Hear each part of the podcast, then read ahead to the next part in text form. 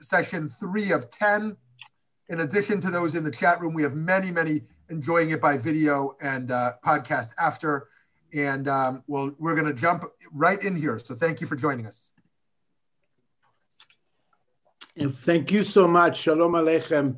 And there's it's snowing in Jerusalem. Yeah, the last two great. days, the major news item has been will it will it snow? And now it's actually nighttime, and it looks like yeah, it's it's we, we could actually have a white a white Adar, which the last time was like five or six years ago.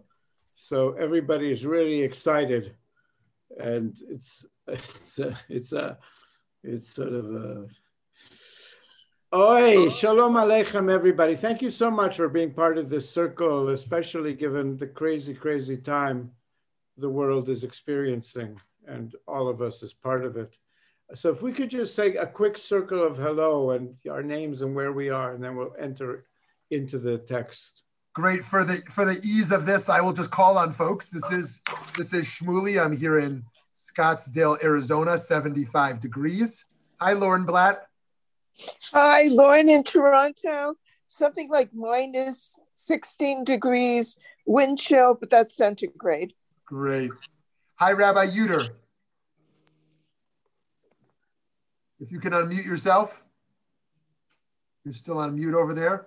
Let's come back to Rabbi Uter after he unmutes. Yehuda, where are you? Hi, I'm Yehuda, and I'm in Phoenix, and it's about 75 here too. Uh, okay, Reb Nachum. I'm in Manhattan and um, tucked away in my apartment where it's nice and cozy. Very nice. Excellent. Eddie, how about you? Uh, hi y'all. Uh, I'm in Phoenix, and um, we're having our Phoenix winter, so it's like in its 70s. So it's chilly for us, but Great. wonderful for everybody else. Awesome, Rabbi Uter. Were you able to figure out the unmute over there? Okay, uh, he's having some tech difficulties, so I will. Right. This is Rabbi Dr. Alan Uter. He is in Jerusalem, enjoying the snow, and this evening in in Yerushalayim. So, so thank you, Rabbi Uter, for being with us also. All right, folks. So Erev Tov Me'od, and thank you so much. And um, I want to find the the first text I actually want to share with you, and can you uh, hold on?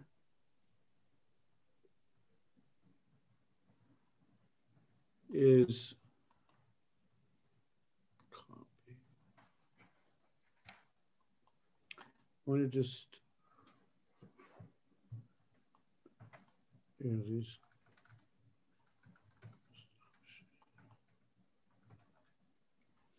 I want to first put into the chat room a series of links that are my links and also the links to the, uh, if you're only going to get two books on Rav Kook, these are the two books and links to my writings and, and work with Rav Kook and, and my email and so forth. And so I'm, I'm happy to communicate.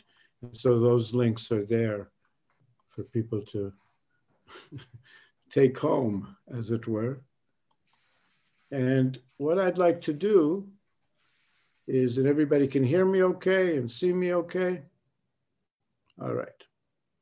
So I'm going to bring up the text that is going to be our uh, text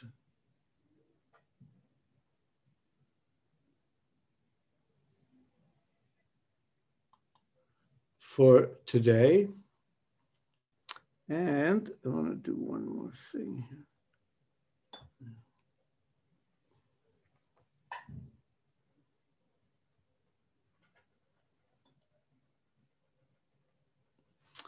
Okay.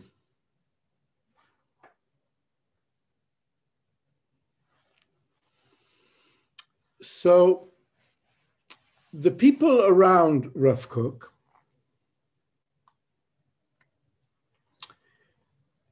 at a certain point, and I'm trying to think when is the earliest, but it would have been when Rav Kook was in Israel.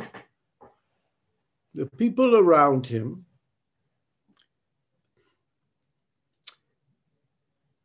came to the understanding, and this developed as they spent more time with Rav Kook, and then in the 1920s in Jerusalem and so forth, they came to the conclusion that Rav Kook is experiencing Ruach HaKodesh, Nevuah, you know, it's in those realms. And the Torah that he's sharing is, is, is sourced in those realms. And I'd like to start with a poem that Rav Kook presents his prophetic vision. U me'olam rachok מלא נגוהות, שמשות שם רחבות קיים, וכוכבים כאור שמשנו על פני רקיע, אבן ספיר From a distant world full of illuminations, the suns there are as broad as the ocean, the stars like the light of our sun on the face of the sapphire stone. There בשורות לי יגיעו כטללים מלאים צוף פנג, ניהלוני לעדן נעלם, שם חביון העונג.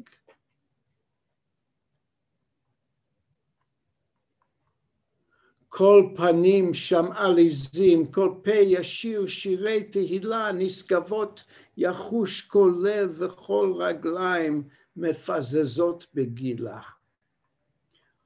all the faces there are joyful. Every mouth is singing songs of praise. The highest feelings fill each heart, and all our legs are dancing in jubilation.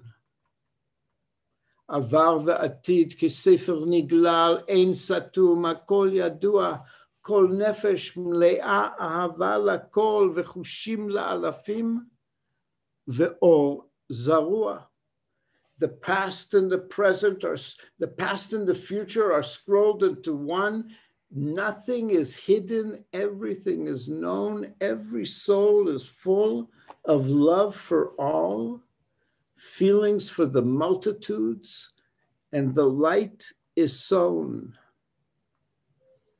כל עברים שוטפים כנחלים ותואר וזוהר וגבורה ואור וחיים רעננים וחופש ודרור ממולאים בכל היגיון ומפעלים.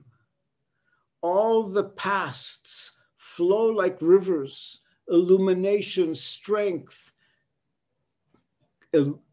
purity, illumination, strength, and light, life renewed, freedom, and liberation fills all our thoughts and activities.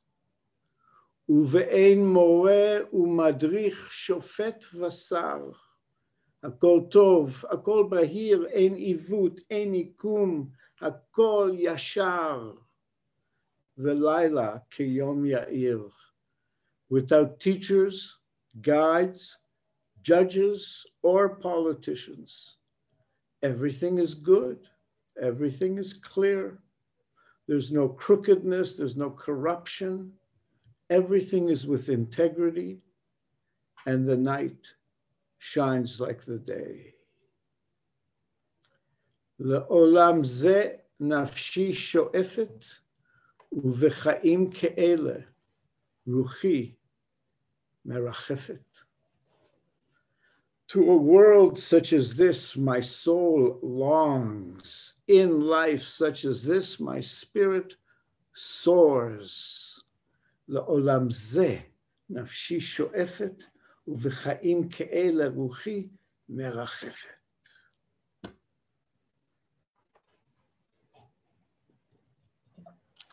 From the poetry of Rav Avram Yitzchak Cohen Kook. Okay. So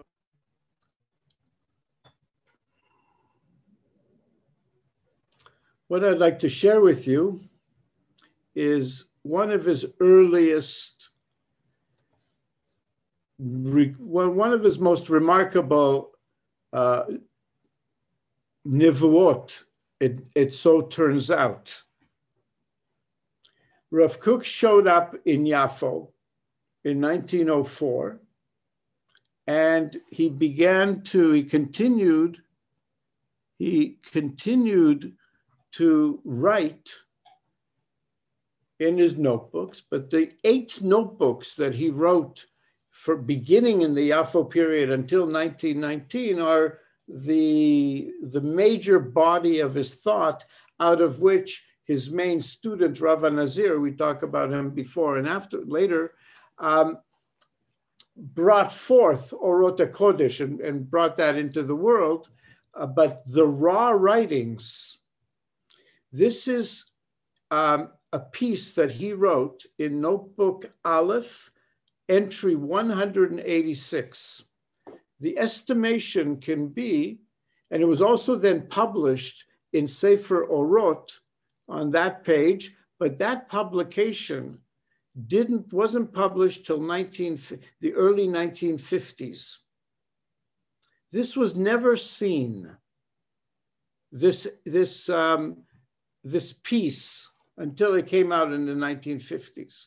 Rav Kook, though, around 1910, wrote the following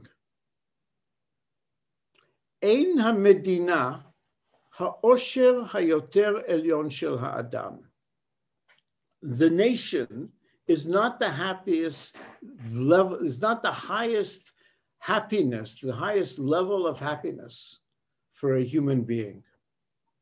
It's, it's not about the nation. זה ניתן להאמר במדינה רגילה. This we can certainly say about a regular nation, שאינה עולה לערך יותר גדול מחברת אחריות גדולה. That doesn't rise up to a measure or a value that's much that's greater than a, a one big huge insurance society.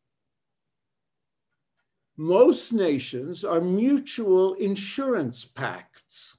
We're all you know we'll all take care of each other and and and make sure that we have what we need, and all the implications of that. It's a mutual insurance pact for our survival and well being,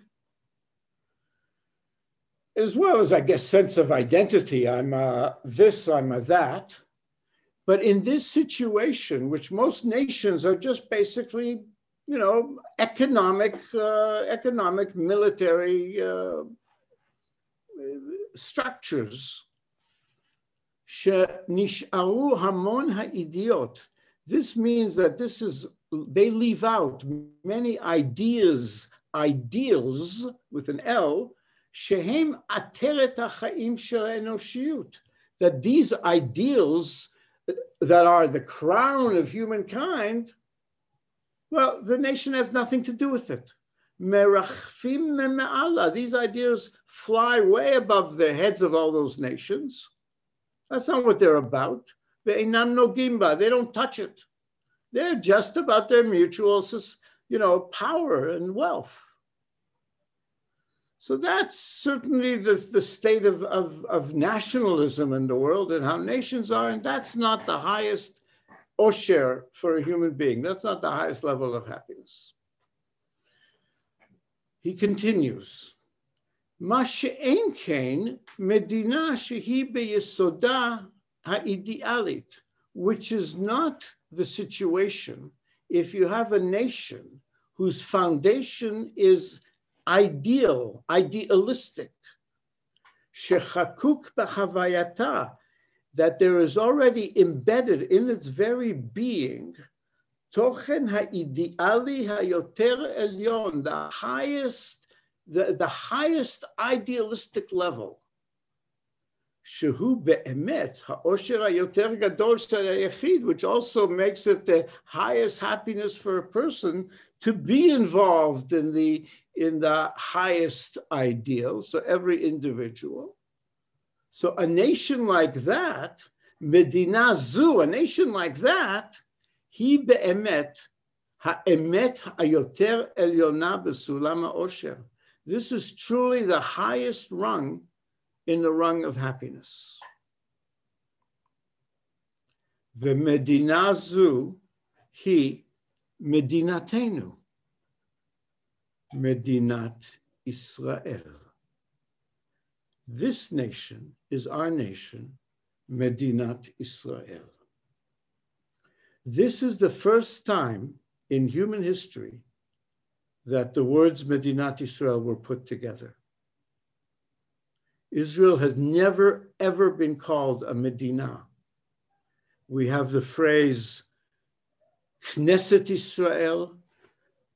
Herzl talked about Medinat Ayehudim and so forth. In 1948, when Ben Gurion and, and the gang, they were furiously writing Megillat Atzmaut, and wondering, what are we going to call this? And they went, Sion, Herzliya, uh, Yehuda. So I don't know if there was, I think those were the main choices. Ben Gurion said, We're going to call it Medinat Israel. And that's what got written into Megillat Atzmaut. Medinazu hi medinatenu, Medinat Israel. Yesod kiseh Hashem be'olam the foundation of God's presence in the world, Shekol Chefetza, that its entire desire of Medinat Israel, Hu Sheye Hashem Echad Ushmo Echad, that God will be one and his name one. Shezehu Be'emet Ha'osher HaYoter Elyon. This is truly the, the highest level of happiness. This is the first time, I'm repeating, that the words Medinat Israel were uttered in history. And um, Baruch Hashem, I'm broadcasting from Medinat Israel. This nation is our nation, Medinat Israel, the state of Israel, the foundation of God's throne in the world, whose entire desires, God will be one, his name will be one, Zechariah. And that is truly the highest happiness. And he ended it by saying, אמת שאושר נשגב זה צריך הוא לביאור ארוך כדי לעלות אורו בימי חושך. It's true to get to this level, it needs a long process of clarification to bring up this light, especially in days of darkness. Given, right? He's, he wrote this in 1910.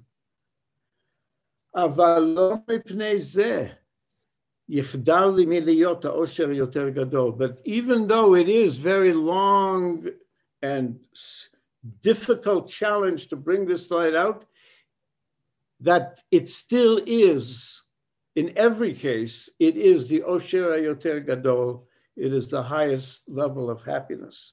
To be able to create a nation state that whose entire desire is Hashem Echad Ushmo Echad, and that nation state will be called Medinat Israel.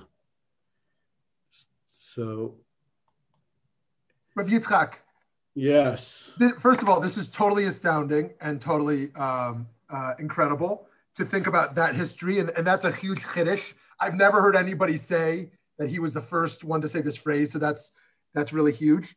And I wonder, um, and it's really just powerful to think of that dream. Like you think of building a family, building a shul, then you building like a Jewish state. It's like such, what an aspirational dream. So, um, so my question is, um, when did he think we should call it a Medina? When did he think we should establish a state? right? So you got the you got the Haredim who say when Mashiach comes, right? Then you have those who say War of Independence or United Nations. When did he want to form a state?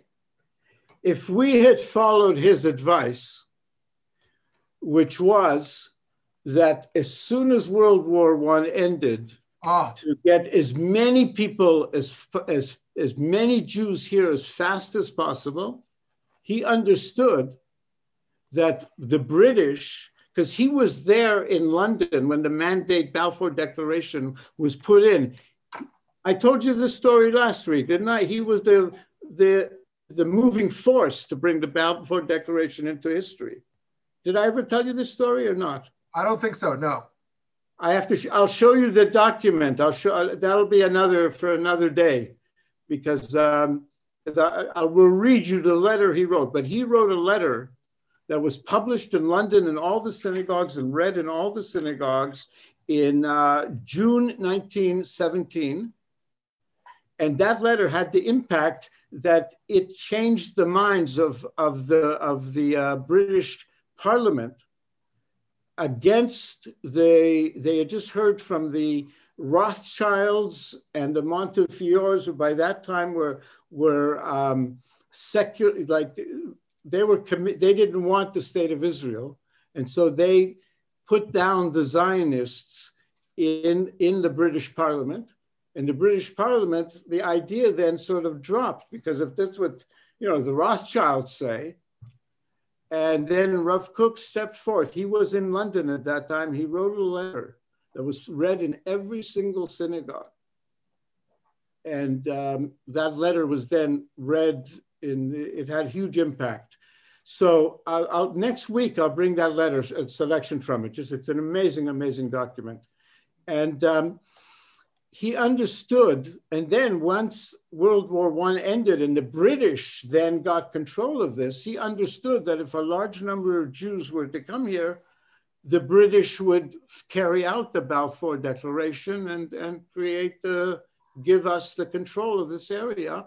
At that time, it was both sides of the Jordan. This was even before the British had, you know, seceded it to the uh, Hussein, uh, the Hussein, what's his name, Hussein family, that would have been what could have happened had a few hundred thousand Jews been here by 1921 or 1922.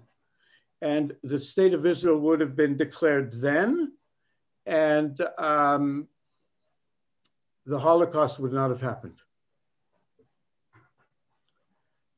Unfortunately, Rav Kook went to, England, went to Europe in August 1914 to address the rabbis of Europe and to tell them that they have to send all their people to Israel. And that's why he went, he went to the Agudat Israel conference. And that meeting never happened because on Tisha B'Av, August 1914, World War I broke out. And so Rav Kook never had a chance to speak to all the rabbis of Europe and Russia and um, and that's what he was going to tell them. And of course, they were the ones who carried. They had the hitnagdut to Zionism. He was going to change their minds about the hitnagdut to Zionism. So that would have been. That's the way Rav Kook was trying to move history. It didn't quite succeed, but in 1948, which was also in 19 because the Vilna Gaon said that um, when we have 600,000 Jews here, we'll, we'll be, we'll, we'll, that the Geula will come. So we would have had 600,000 Jews by 1925. The, we would have had Israel already, and uh, Mufti would have had no power, and we would have had, I mean, who even knows? Har HaBayit would be a completely different situation. So, um, that's my answer to that. With your permission, we'll go back to the uh, structure because we're looking at the today the structural schemata of the five foundational principles in Rav Kook's Torah that the, his main student, the Rav Nazir, main student, the Rava Nazir, outlines, as everybody knows, because we explained this last week and before. But last week, I want to conclude with the last piece of it, because the last week's one was um, Ha'achdut. No, hold on, sorry.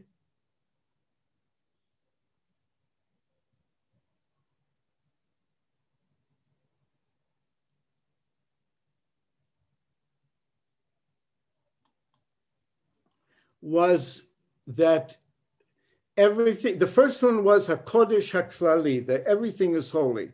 The second one was Achayuta Olamit, that everything is alive. And that was the one we did last week. And I just want to take us to the last entry in that section, in which he talks about well, if everything is alive, how come there's death in the world?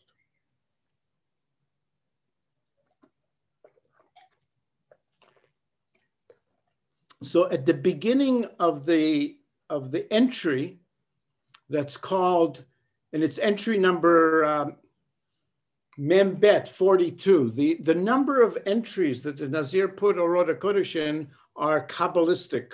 A number of them are 32 entries, a number of them are 42 entries, which have to do with uh, names of God and the 32 nativot of, of Sefer Yetzirah. So it's, it's following uh, structure.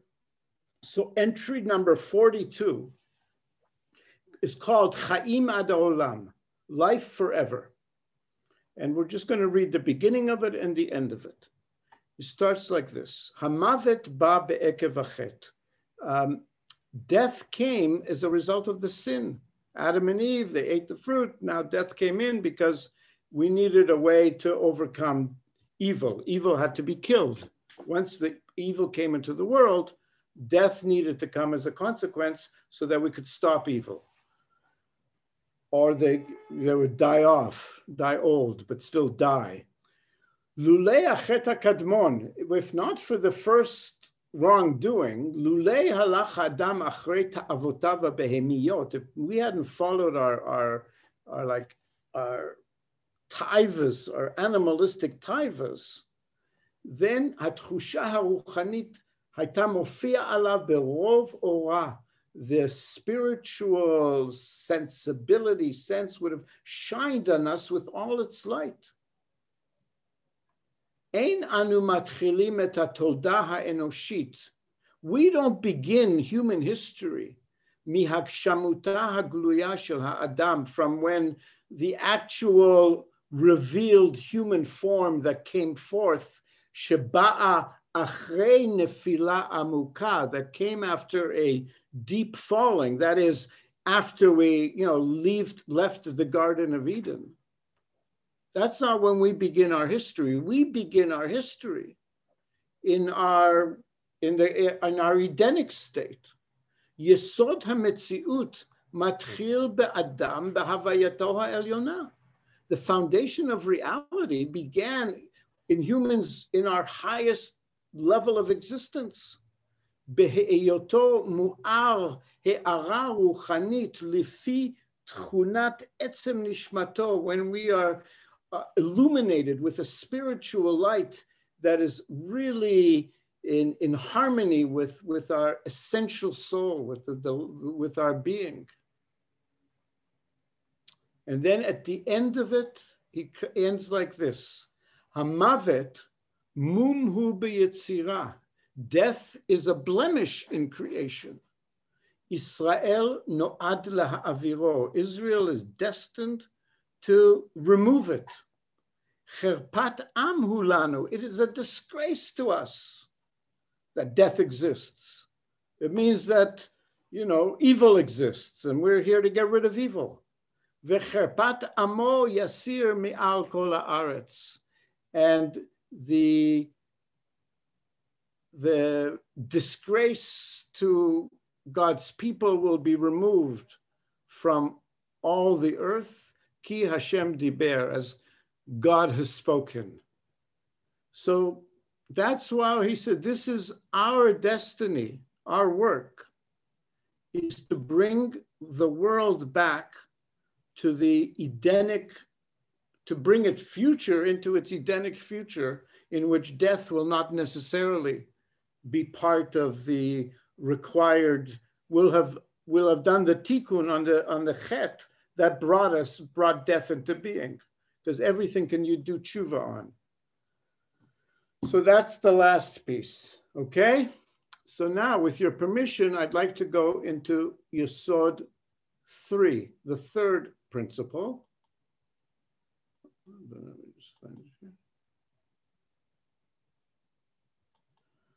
And the third principle, the Nazir entitled Ha'achdut Ha'elohit Akolelet, the uh, all-inclusive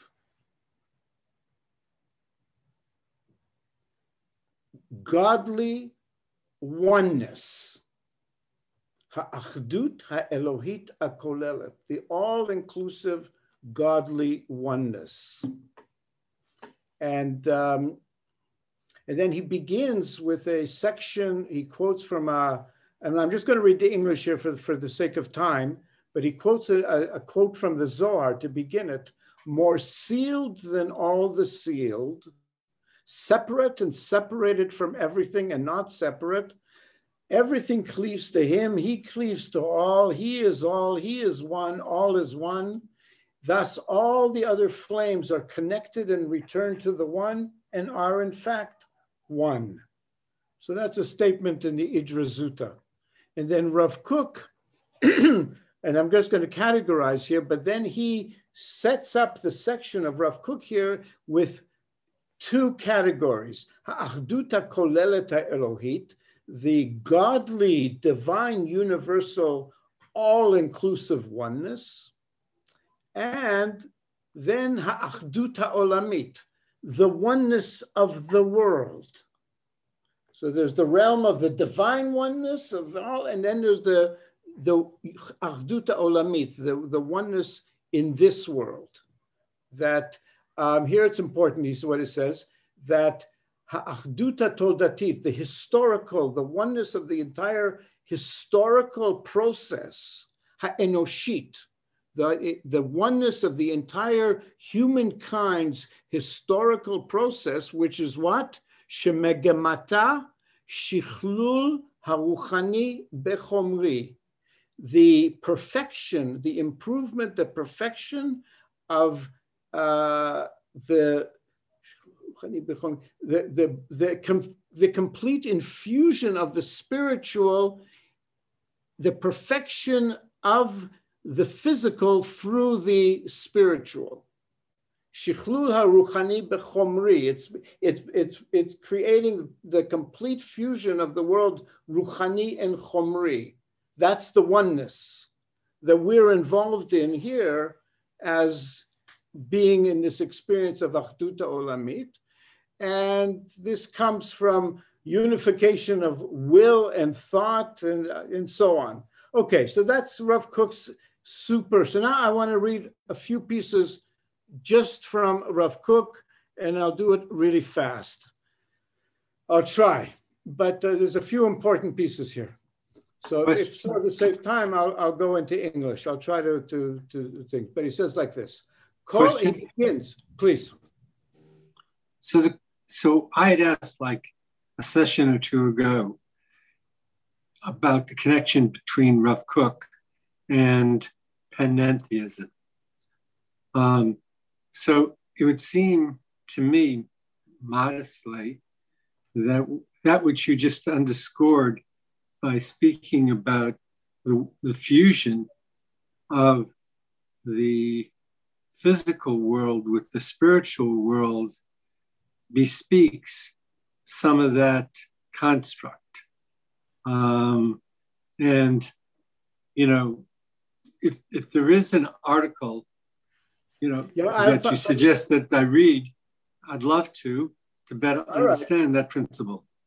Uh, so, but if I was to summarize what I would, would say is that Rav Kook is the fusion of Sovev Kol Olamim and Memale Kol Olamim. So the that which encompasses all the world, that which fills all the world. So it's it's both of those simultaneously. But here, and that's what is he's also speaking about that here. But um, and this is very interesting that that all existence is included in one point because I couldn't help but look it up. Oh, where is it? Too bad. Here.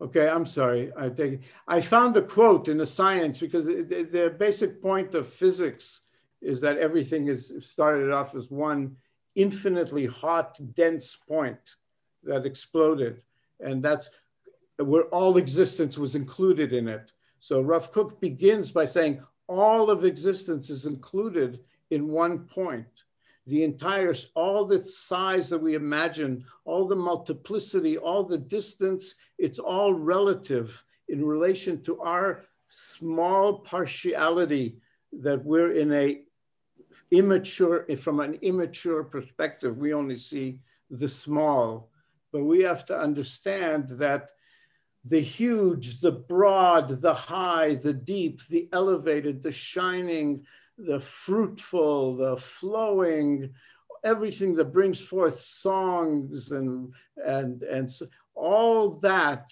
everything is in truth one gleaming point, a point of existence, a drop of the divine spark.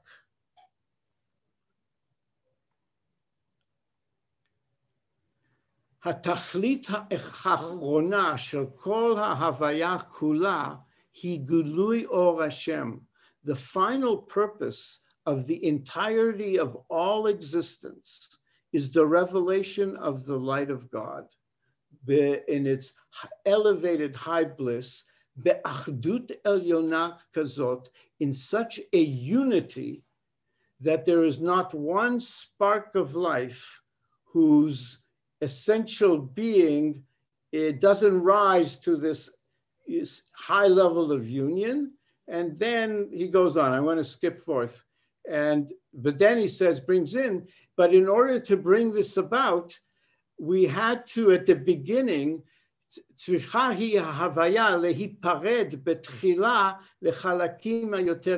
existence needed in the beginning to separate into uh, its smallest parts. And tzrichot shvirot gdorot, great breakages have to occur in order to separate all the points. So shvirata kelim, the entire Kabbalistic construct he's speaking of here.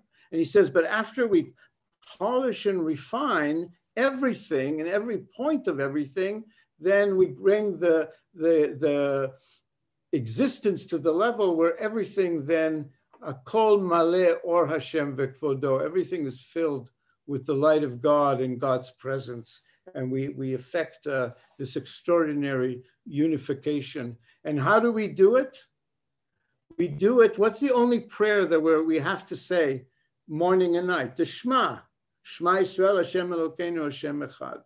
Hakri'ah b'Shem Hashem Echad. The calling out in the name of one God, sho'efet legalot et achdut be'olam, is aspires to show the unity in the world, be'adam be'amim, among humankind, among the nations, bechol atochen shel in the entire content of existence, be'en teretz ben ha'ma'asim ve'adeot, with no dichotomy, no separation between action and theory, between reason and imagination. That's what we're calling out is the, the, the unity of the world, all humankind, all nations in the entire content of existence. That's what the Shema is calling us to, to call forth. And the more the world progresses and comes to its wholeness, all the portions will unite. And here he uses vetchunat ha'organiyut mitbaleted alav, and the organic nature of existence will become obvious. V'hitachdut ha'elyonah, and the highest level of unification, hi tachdut shel ha'adam ve'retzono, is the unification of the human and their will, our free will, the power of our will, in kol hayakum, with all existence, bichlalav pratav, in, in all gen, in its generalities and its particularity. When we can unite in such a state that our will becomes then a, a, dominant force in existence in that level of, of, of unity. So what do, how do we do that? Here, this is the, the most important piece today is this piece. So what does that mean that the implic that everything is on that level is, is one? That means Gdolei HaNeshama, the piece that the Nazir calls Ahavat Olam, the love for the world, universal love. Gdolei HaNeshama אינם יכולים להיות נפרדים מן הכללות היותר מקיפה. Great souls cannot, and this I really want to dedicate to everything that Rabbi Shmuley and your holy and all your holy friends are doing, because, well, you'll see. Um, גדולי הנשמה אינם יכולים להיות נפרדים מן הכללות היותר מקיפה. Great souls can't dissociate themselves from the most universal concerns. כל חפצם ושאיפתם היא תמיד טובת הכלל כולו. All their desires and aspirations is for the universal good, good in all its comprehensiveness, the universal good, universal in its full width, height, and depth. But we have to understand the entire, the whole is constituted of numberless particulars and particular individuals, particular communities, small and or large. Ahavaya, avat avaya kula mimal'et et leva tuvim. A love for all existence fills the heart of the good and kindly ones. And therefore, and here's the punchline Meshukei ahava halalu, keshehem ro'im ha'olam. Love possessed people, when we see the world, the living world full of creatures, full of quarrels, hatreds, persecutions, and conflicts, we yearn with all our being to share in those aspirations that move life to comprehensiveness, unity, peace, and tranquility. We feel and we know that the nearness of God for which we yearn can only lead us to joining ourselves with all and for the sake of all. And so when we confront the human scene and we find divisions, among nations, religions, parties, goals and conflict, we must endeavor with all our being to bring everything together to mend and unite. We feel that individuals need to be enhanced, that the best of societies must rise to greater heights, and everything has to enter into the light of a universal life. Chafetzim kol prat shamur. We want that every particular shall be preserved and developed. The haklal kulo and the collective whole. Meuchad umale shalom, united, abounding in peace.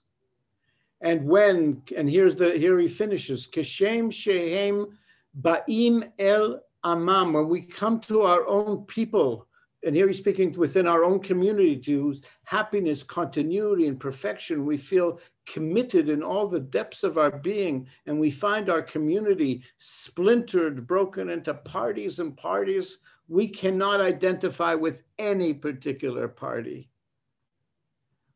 הם חפיצים להתאחד עם האומה, עם האומה כולה. We want to unite with the entire nation, with the entire people. דווקא כולה בכללה in its entirety, בכל מילואה וטובה, and all its fullness and good. So I want to bless us that we really participate in the universal fixing, a cloud kulo meuchad, so that the united one existence will be united and maleh shalom and completely, completely filled with shalom as God's desire is for us. And so that's why I want to bless you, Rabbi Shmuley, all the holy universal work you're doing in, in, you know, and you're really from what, you know, so you know what I mean. So thank you so much, folks, for your attention. And if any questions, comments, please. Thank you so much. I mean, okay, beautiful. Friends, let's take some questions.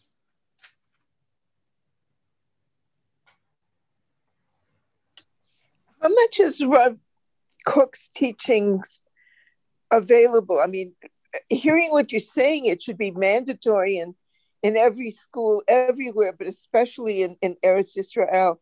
Is, is Rav Kook taught widely um, among the um, Dati Lumi Shivot? Dati Lumi Yeshivot, yes. Um, though I don't know at what age they start reading, learning it seriously. They might not do it till there, but but Rav Kook is everywhere. Um, the curriculum of it is the focus, as far as I know, in Israel is probably in his Sefer Orot, because Orot was the book that Tzvi Yehuda put together, and now became the the the, the divine manifesto, as it were because it was published in 1921. And it's the focus there is on, on Eretz Israel and, and it's the universal, all, but it's, it's through the lens of, of Israel. Um, the universal parts, there are people who are interested who are learning it. It, it follows people's interest. Those people that are inclined to that, that's their research, reading it and writing about it. There's a, there's a huge, there's more books being written about Rav Kook now than there ever was. There's more PhDs, there's more everything. It's and more of his writings, his notebooks that he wrote in various times that were never seen until were only recently published. And this I want to tell you every day we have a reading circle where we're going through his guide to the perplexed. This book only came out five years ago. He wrote this in 1902. He knew he was coming to Israel and he wrote this, and it's his longest single book. It's like 56 chapters. We've been reading it for the past half year, so we're in the uh, chapter 30s. But you can join us. It's every day um, at seven o'clock eight, seven o'clock Jerusalem time, one hour earlier than this. If you want, we do it in Hebrew English, and um, and this is really, in my mind, his most revolutionary book. It's it's it's mind blowing, and I'll tell you, we'll we'll read a section from it at some point, and I'll show you what I mean. And I also have to thank you. Based, I got the uh, Legends of Rabbi Bar Bar Chana, the Betzalel Naor, uh, Erev Shabbos, and and it's it's my Shabbos reading now, and, and we'll do a part of it. I will bring some of the text. It's really, uh, it, it's very, uh, it's, it's quite, it's amazing stuff. Um, so yeah, so I'm rough. So Rav Kook is, it, it, he's getting more and more and more known about. It's you know, and I'm sure in 50 years that that uh, he'll be even more known about. He's still ahead of his time. You're, you're muted, by the way. You don't know if you need to be muted, but, um, but he's still ahead of his time. And, and, but in Tel Aviv, Tel Aviv has this universal Israeli consciousness. And so I'm waiting for Rav, to, to Tel Aviv to discover Rav Kook, and I'm trying to participate in that activity. That would but be I a unification think, of, of Yerushalayim and Tel Aviv, right? That would be like awesome. Tel Aviv was Rav Kook's favorite city. He, he, he sort of, um, um, Rav Kook shows up in Neve Tzedek, which is the north part of Yafo, a little thing there. That's where he lives in 1904. In 1909, they started, he sent Mayor, Mayor Dizengoff came to him. Mayor Dizengoff came to Israel around 1907, 1906, because he was going to make a, a, glass factory in the north. And uh, the glass sand wasn't appropriate. He couldn't, it didn't work. He came to Rav Kook, and Rav Kook told the mayor, go build a city. And he sent him to the families that were that moment creating the project of Tel Aviv, the, the nine families, and Mayor Dizengoff took over the project and, and at Rav Kook's direction. And Rav Kook said of all the honorifics he ever, he ever got, uh, behind being a Cohen and his mother's son, he got the honorary citizenship to Tel Aviv in, in the 1929 or something. So um, Rav Kook was, uh, he loved Tel Aviv. And he was also very close to, to Bialik, who was the cultural leader of Tel Aviv. So he was very much part of that. Uh, I, uh, Rabbi Yudo, were you about to ask a question? Oh, he's on mute. You're on mute still. Yeah, his, his unmute's not working. Maybe you want to type it. Can you type your question in? Okay, or email it to us. Sorry. Okay, while, while we're waiting. Oh, there he is. There he is. Okay, thank you. You spoke several times today about Ratzon, will. That sounds a little bit like Schopenhauer. Was there a connection? Um, well, I don't know enough about Schopenhauer to answer that question. I, I do know, however, that um, Ratzon is a huge, huge, huge part of, of the, the metaphysical framework that Rav Kook talks about. In Orot Kodesh, there are numerous essays about Ratzon. The basic punchline being is that we are free-willed beings where Ratzon is the dynamic force that moves us, but we have the capacity to direct our will to do whatever to, to impact the world. And so that's, and, and it really builds on that. So Thank I don't you. know enough about Schopenhauer though. Um, I, I have a question. Um, since we started talking about the ideals of the foundation of Medinat Israel, and I know this is a, a, a 20 hour question, but uh, briefly, uh, what role did um, what role did Rav Kook think halacha should have as governing governing the society? I think he he thought that we can and we need to create an Israelite uh, construct, which would not necessarily be based on the European model of nation state or others. It would be a uniquely Israel construct that the Torah would be found, that would be its constitution. And I think he understood, though, that it was the work of the, the rabbis to be able to, to do it in, a, in an operational way that, uh, that really brought the Torah Israel into the Medina. And he has a piece where he actually says, you know, figuring out halacha for the individual is easy. Figuring out for the for the nation state that's hard. And he, he said he called for a leadership that could do that. It, it didn't happen. And um, but i think that he was he could have you know he would have led us into a fusion of of of because he was also in this in this book he speaks about if you want to hear the i'll tell you the most radical punchline of this book. He describes the historical conditions by which um, we can have a Sanhedrin set up in which any citizen of Israel will come to it and offer a, a, a question or a, a, thought of this, this is, seems to be, uh, this halacha seems to be what the Torah is saying. If it is consistent and halachically acceptable, even if it disagrees with the Mishnah, it will become the halacha. He speaks about a complete reworking of halacha to Israel. He says, We locked halacha for the exile. Israel is the opening. And that we, it'll be an interesting process.